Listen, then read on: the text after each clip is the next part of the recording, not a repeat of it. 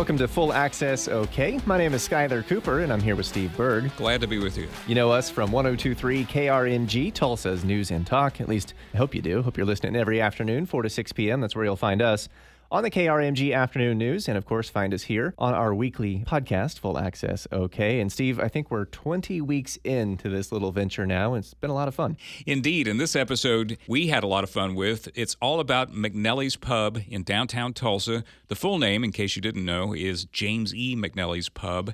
And it's also about the owner, Tulsa entrepreneur Elliot Nelson, because we have found on Full Access OK in our search for interesting places that they were created by interesting people. Yeah, McNellie's not just the start of his career, Nelson's career, but also really you could say the start of downtown Tulsa's resurgence as a place for you know, restaurants and entertainment, retail, and finally, uh, more recently and still to come, residential. McNellie's, of course, is now just one of Nelson's many restaurant ventures, but he sat down with us where it all began on the corner of First and Elgin in the building that dates back to 1905. A lot of history here. I was just looking at the sign out front.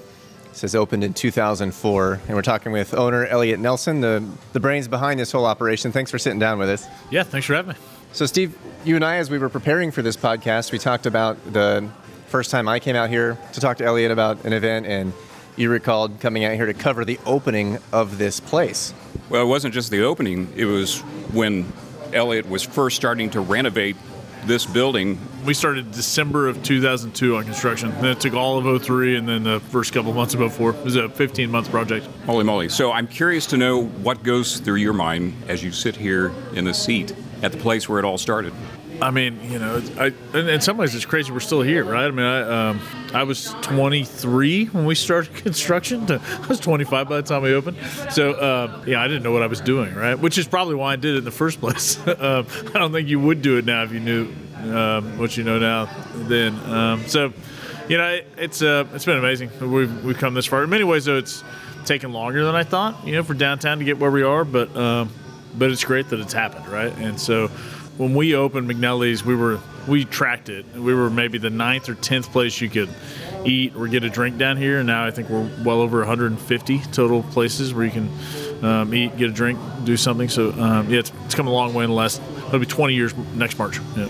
That's curious to me that you feel like it took longer than expected. For me, it seemed like it happened faster than expected. Yeah, I guess when you're in it, it'd be a little different. Yeah, I mean, so Santa Fe Square across the street, um, you can see out this windows. I had the first drawings done on that in August 2004, and um, I just thought I, I, don't know I saw something that I thought this corner of downtown should be, and it just took me a long time to get there. what is the uh, the history of the name James E. McNellie? Uh, so uh, my Irish side of my family's name Quigley, and when you grow up with the name Elliot in the 80s, everybody makes an ET joke all the time. So I thought if I put Quigley on the name, everything would be a Quigley Down Under joke. Um, and I just like, man, I can't do that. So we took, um, people call my grandfather Nelly. Mick technically means son of. And then my dad's James Elmer, my grandpa's James Edward, I'm James Elliott, my, my son's James Edward. So James is just kind of all of us. So but we kind of made up a last name. That's really cool. I actually, uh, this morning I was talking to a coworker about coming down here, and she said, "Oh, does Nelson, you know, McNellie's? Is there a tie there? So I, I thought, no, it's just someone's name. Like, no, it's very much where we where we got it. And actually, we're we're building another little pub right now um, over at 18th and Cincinnati, and it's gonna be called Bishop Quigley. There was a, a bishop on the Irish side of my family at some point in the lineage, so we're we're finally bringing Quigley out 20 years later. I'm not afraid of it anymore. Yeah, let's talk about your Tulsa roots. I mean, you're a longtime Tulsan, and I didn't realize until recently, until I did a little cursory research, that uh, Nelson Nissan Mazda, right, is your family? Yeah, yeah. So my grandparents both grew up here on my dad's side and on my mom's side. So my dad's parents both went to Rogers. My mom's mom went to Central, and my mom's dad went to Cascia. So you know, my family's been around here a long time. And my grandpa, after, well, he never served in the war. He was in training when the war ended, when World War II ended. And then he came back to Tulsa to try and figure out how to make a living. And he, he started selling cars out of his front yard. Then eventually started selling cars on 11th Street with his with his two older twin brothers. They had a car called Swapping Swedes. uh, and then eventually he just kind of kept you know, getting car brands that he was he had um, MG and I think he had Peugeot one time. Anyway, so he um, just got in the car business and then bought the car dealer, the Ford dealership in Broken Arrow in 1959, and from there, you know, was in the car business Broken Arrow for a very long time. My uncle is still in the car business. My, my dad and my grandpa uh, sold out to my uncle probably. Uh, it's been over 10 years now. So, um, but yeah, so long time, been around. Actually grew up coming downtown back in the day. And then, you know, obviously it, um, as I got older, that, that kind of faded. But I have a lot of pride about my hometown. So, Did you ever think about going into the car business? Actually, it's funny. In the late 90s, Ford had this idea that they were going to consolidate all their sales and own the whole thing, kind of soup to nuts, which is similar to what Tesla does now. So that the CEO at the time was kind of ahead of the curve, but it was really hard to do. And so they came in and they bought out all the Ford dealers in Oklahoma City and Tulsa and Indianapolis uh, because they identified those as kind of like everywhere America markets to try it.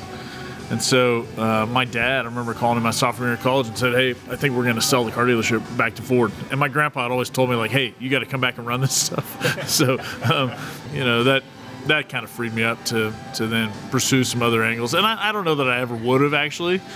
I think it's more likely I never would have come back to Tulsa if that had been there, right? If I would have had to move back here to manage a car dealership, I don't know that I would have done it. I've worked for my uncle a couple summers selling cars and stuff, and I grew up in it, washing cars and being around it, and um, I just don't know if it was ever for me. So, Did you leave town and go to college? Or? yeah, so I went, went to Notre Dame for school. Went to I went to Union School all the way through kindergarten through 12th, and then went to Notre Dame for school. And I always thought I'd live in New York. Man, it's just what high school me thought. You know, go away to school and then keep moving north and east. But um, I took an entrepreneurship class my senior year of college and wrote a business plan for for McNellie's Pub. And it was a fictional pub that was, you know, really just a class project at that time. But as I worked on it, I came home fall break and I was back home at Christmas. And I was like, you know what? I think this might be a good idea. Like the bars are here aren't great. There are I'd done an exchange in Ireland and loved Irish pubs. Like there's no real Irish pub around. There's nowhere to get a bunch of craft beer. And at that point, you know, craft beer was really starting to become a big thing on the coast, but nobody was doing it here yet. So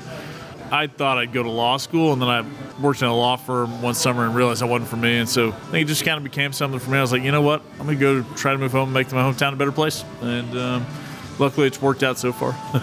Two parter here. How do you find this location and what gives you the guts to start on this place? Again, like I was probably too dumb to know better, right? But this is actually the fourth location that I looked at, signed a lease on, even maybe. You know, we where Gitwood is at Archer and Detroit. That was the first place we thought we were going to go. Actually, there's a where the Rusty Crane was. We were going to be back there, and there was going to be a steakhouse on that corner. Then the steakhouse left, and we were going to take the corner. And so we actually had a lease on that corner of Archer and Detroit. And that is the lease I had in place when I went to England and bought all this antique pub furniture. I mean, all this stuff's well over 100 years old. Chairs haven't held up as well as the tables, but um, I went over there. That was summer of 22. Bought I don't know, thirty or forty thousand dollars worth of pub furniture, and um, shipped it back. And then when I got back, one of the partners in that development called me and said, "Hey, my other partner has embezzled all the construction funds. This project's not going to happen anymore." So uh, suddenly, I, it looked like I might be in the antique business. um, you know, I had all this furniture and, and no place to put it, um, no pub.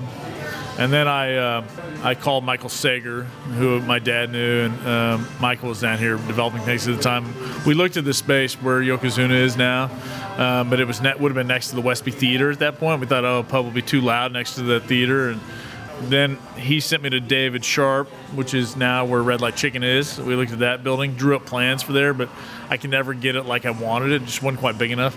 Um, and then Michael introduced me to Glenn Stribble, who's my landlord here. And, and, honestly, without Glenn and his wife Joan, like taking a chance on me, and I went. I mean, I had, I just harassed them effectively until they said they'd lease it to me. But they brought me in this building. It was full of storage. All the walls were white. There was three feet of water in the basement. There was mold everywhere. Next door was a welding shop. Next to that, a machine shop. Across the street was a bookbinder and a, a cabinet maker. I mean, it was not where you'd build a restaurant, right? And uh, but I came in here and saw. it. I was like, this is it. Like this is the building I've been looking for. And luckily, you know, Glenn believed in me. I mean, I without him, I don't, you know, I never pull it together, right? He put a lot of money into the building too, and so, and so then, yeah, kind of piecing it together from there. You know, just friends and family trying to raise money, sign, getting an SBA loan. You know, the banker looked at me and said, you know, 90% of restaurants fail. What are you going to do when this fails? And I like, well, you know, I'll go to law school and I'll pay you back. Might take me 20 years, but you know, law school is always there, right? I can I can get into a good law school. I can, I can make some money. So uh, luckily, it never came to pass.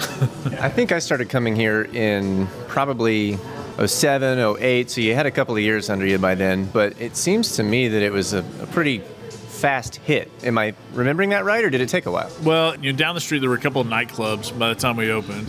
Um, I'm trying to think if they were there when we started construction. Maybe one of them was, then the other one opened. But that drove a lot of Friday, Saturday business in the early years. So we kind of lived on late night bar business, Friday and Saturday bar business, and, and, and, and some dinner business too. But those early years, you know, we were probably 65, 70% like alcohol sales. You know, it was very much like living off that stuff. And today we're probably 55 or 60% food. So the weekday lunch and happy hour and all the things that I really wanted this place to be and to really feel like a pub. Um, that took a long time to build. And then over the years, you know, the, the late night bar business faded as younger people started going elsewhere, which is why part of the reason we built Fassler Hall. We knew that this place wasn't going to appeal to that demographic, so we, we needed something to trend a little younger. And so, um, but yeah, that that was a it was a slog, right? I mean, I did, I um, I was the general manager and I made eighteen thousand dollars that first year, and that was all we had left over to pay me, right? So, you know, I mean, you could never hire somebody to run a restaurant for that amount of money. So, yeah, it was. Uh, I squatted in a rent house my parents owned, effectively, and uh, my wife bartended. We lived off her bartending wages, and so it was. Yeah, it was. It was not great. Um, and and one of the things too, you know, early on, like Sundays were just abysmal. There was no business to be had.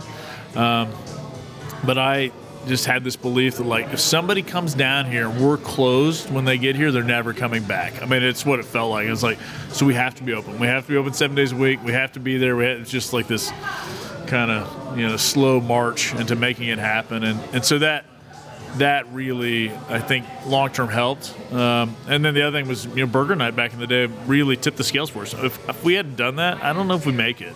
Um, that gave us a third night of the week we could count on and so that was, uh, I think we started that maybe August or September of that first year. And just all the marketing dollars I had, which back then was Urban Tulsa and some other print advertisements, just like every week it was just $3 hamburgers Wednesdays, $3 hamburgers Wednesdays. Uh, not everybody in town has one of those, but we were the first people really doing it. And it, um, it really tipped the scales for us. And it eventually became this thing where Wednesdays were our busiest day of the week for several years. Um, kind of nuts. Yeah. I think I know what tipped the scales sweet potato fries. Oh, yeah, yeah. Don't tell my mom that. Hopefully, my mom doesn't listen to this. That was her idea. It's you know, on the menu because of her. She saw it somewhere, and so you got to put these on the menu. All right.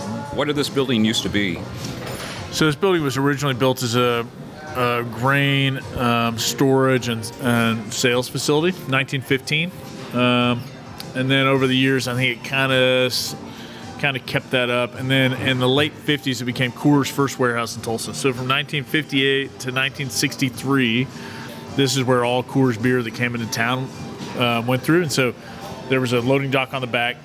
The beer would come off the train, come into here. There was actually the the walk-in wasn't here anymore when we started, but the like pad of the walk-in was, which was up in the front. So the beer would come in the back, go into a walk-in there, and then go out the front door into a truck. Um, but from 1963 when Coors left until we started construction, it had been vacant. So um, it uh, had been yeah a lot of deferred maintenance. And then upstairs next door, you know, the sidebars is a separate building.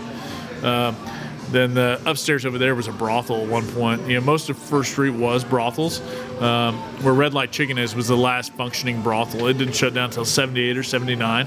Um, so I mean, for a long time, this was the red light district. Hence that, the name. Yeah, Santa, you know, Santa Fe Square is the it's the old Santa Fe Rail Depot, and that's where all the passenger trains came in. So people get off the train and walk straight into the brothels, right? Yeah. We used to be. Um, our old radio station was at 71st and Yale before about six years ago they moved us, but uh, you eventually opened the second location down there, which was fantastic. Went there all the time because it was so close.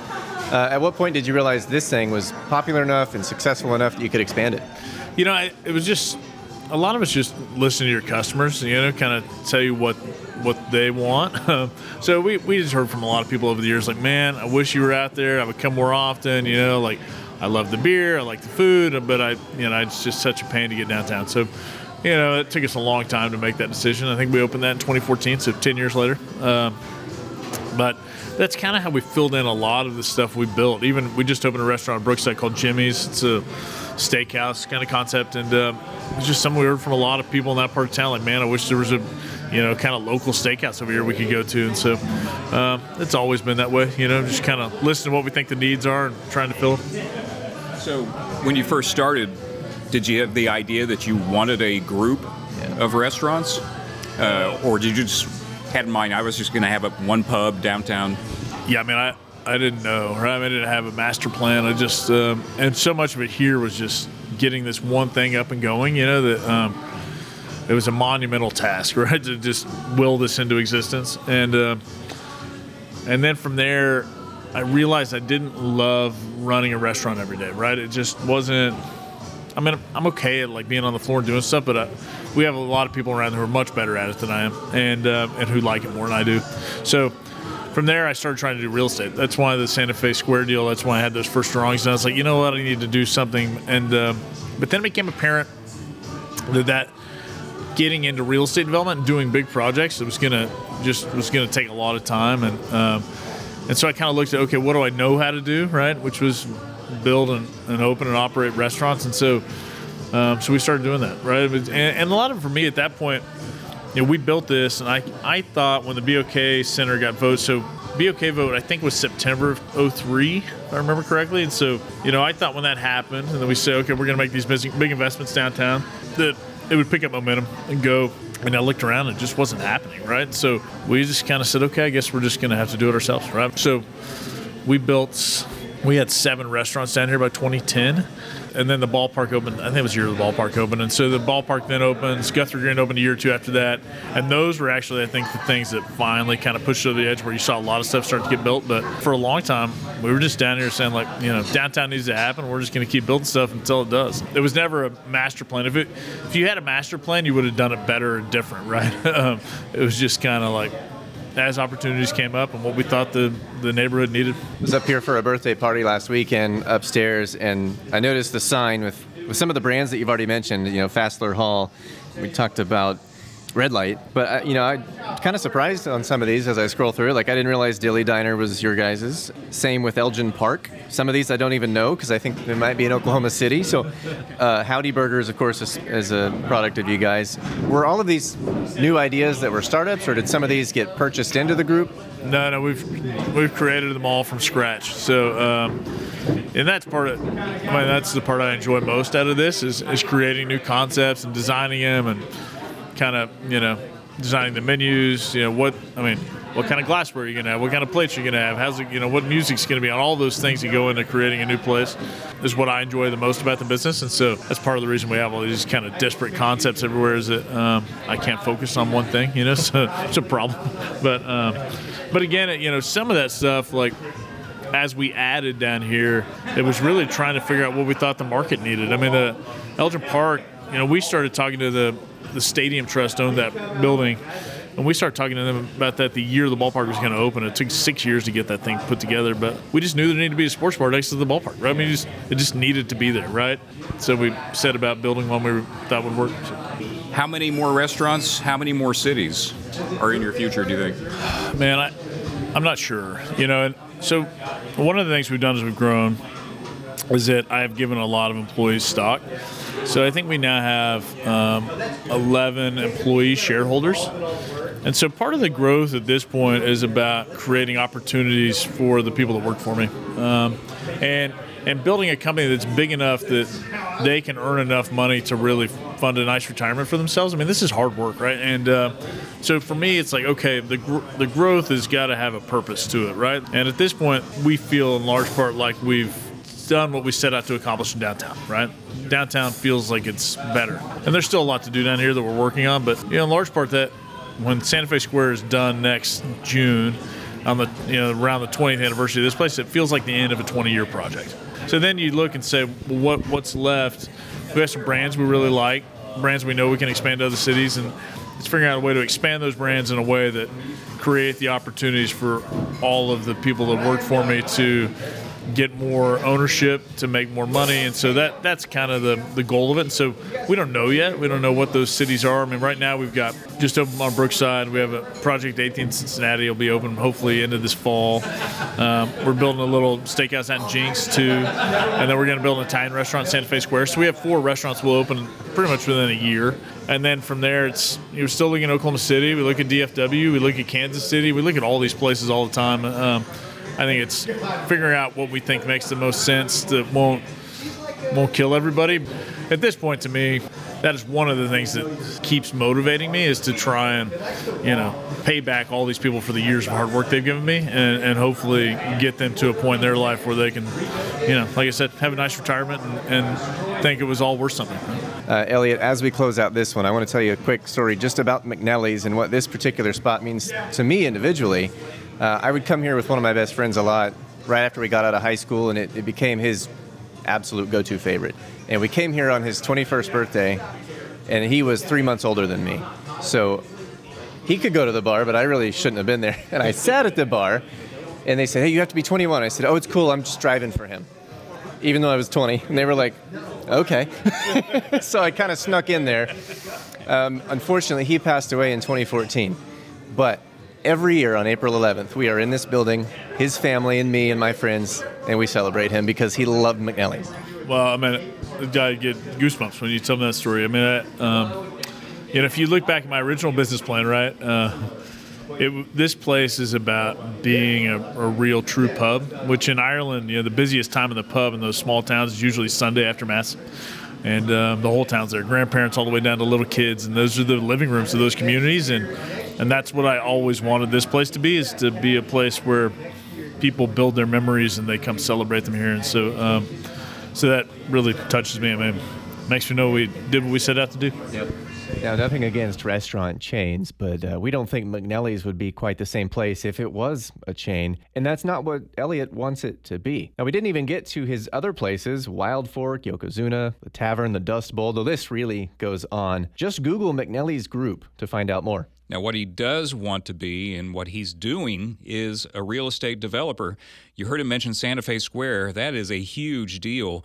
And so we decided we needed part two of a podcast to talk about the many real estate ventures of Elliot Nelson. That'll be our next episode here on Full Access OK. Thanks for checking this one out. Make sure you like and subscribe and share that podcast. This has been Full Access OK.